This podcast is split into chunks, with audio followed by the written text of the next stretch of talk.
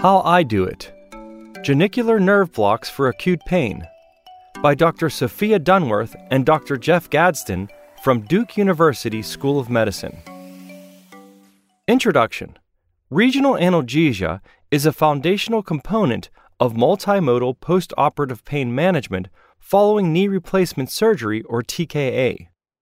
Targeted motor sparing regional techniques, such as adductor canal blocks and posterior capsule infiltration, aka IPAC, provide good pain control while facilitating early ambulation and rehab. However, many patients continue to experience significant pain after TKA, even when these two blocks are performed.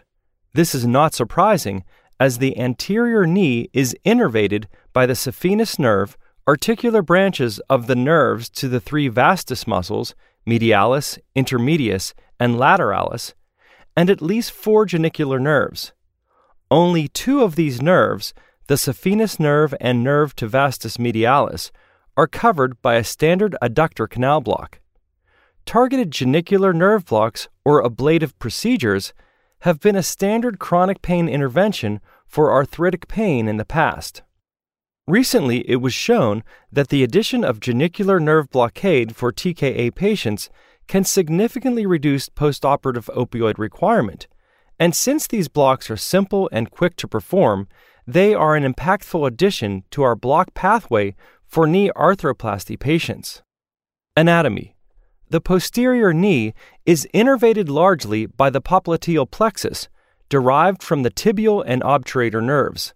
The anterior knee joint and capsule are supplied by four branches of the femoral nerve, the saphenous nerve, and articular branches of the nerves to the three vasti, as well as multiple branches from the sciatic nerve.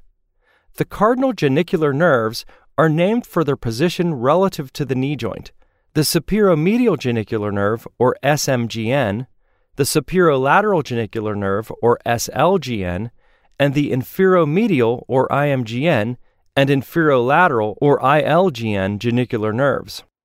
These genicular nerves wrap around from behind to the anterior aspect of the knee, and their consistent proximity to the metaphysis of the femur and tibia make them easy targets for blockade. Some cadaveric sources describe the superomedial genicular nerve as originating from a branch of the femoral nerve. While inter-individual variation exists, the upstream origin of this branch is not important from a clinical perspective as its eventual location just proximal to the medial epicondyle is consistent. Sonoanatomy and technique. Our genicular nerve block technique involves blockade of three of the genicular nerves, superolateral, superomedial, and inferomedial, as they travel around the femur and tibia toward the anterior capsule. We omit the inferolateral genicular nerve because it runs in close proximity to the common peroneal nerve, and blockade at this site may result in temporary foot drop. Finally, we also block the nerve to vastus intermedius, as it lies on the anterior surface of the femur just proximal to the patella, making it an easy additional target. We perform genicular nerve blocks using a high frequency linear transducer with patients in the supine position. For each of the three genicular nerves, the ultrasound transducer is placed on the lower limb in the sagittal orientation so that the bony cortex of either the femur for the SMGN and SLGN or the tibia IMGN is visualized. The position of the transducer is then adjusted, often by sliding toward the joint until a slight sloping of the epicondyle is seen near the metaphyseal epiphyseal line. With proper probe placement for the SMGN and SLGN, the center line of the probe will approximately align with the superior aspect of the patella. In this position, a small genicular artery often can be observed on the surface of the bone, although not always. For the IMGN, placement of the probe on the proximal tibia will reveal a shallow bowl through which the nerve courses. After the correct view is obtained and the skin is disinfected, we insert a 21 gauge insulated block needle in an out of plane approach until contact is made with the bone. Following negative aspiration, 5 milliliters of local anesthetic is deposited. Under ultrasound visualization, the local anesthetic can be seen spreading along the bone and elevating the overlying soft tissue. Nerve to the vastus intermedius. For the nerve to vastus intermedius, the transducer is placed about 3 centimeters superior to the patella in the transverse plane. The femur is visualized in short axis. Similar to the three genicular nerves, the needle is inserted in an out of plane approach until contact is made with the femur. Local anesthetic spread, 5 milliliters, should be observed along the bone with elevation of the vastus intermedius muscle. Choice of local anesthetic. We recommend using a long acting local anesthetic to leverage the effect of the block for as long as possible. In our practice, we will typically prepare a 20 milliliter syringe of 0.25% bupivacaine with 1 to 400,000 epinephrine and 2 milligrams dexamethasone and use 5 milliliters of that mixture at each site.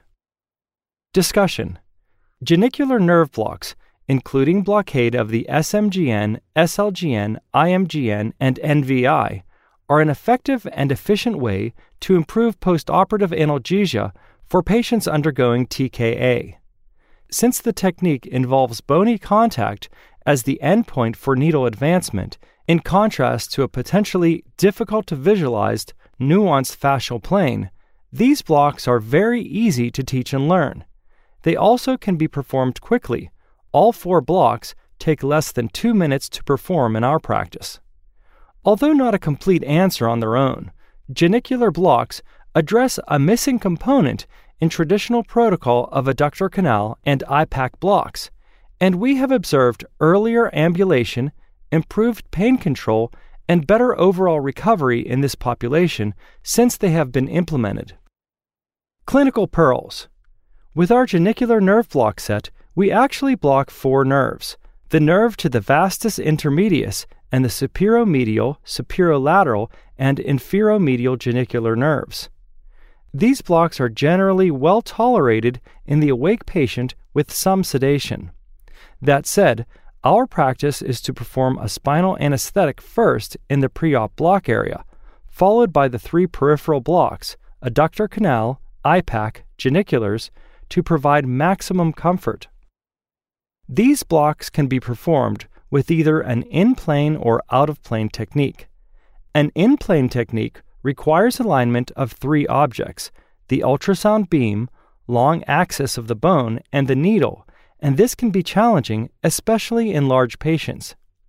The out of plane technique, which we recommend, only requires alignment of the beam and bone, then a perpendicular insertion of the needle until bony contact is made.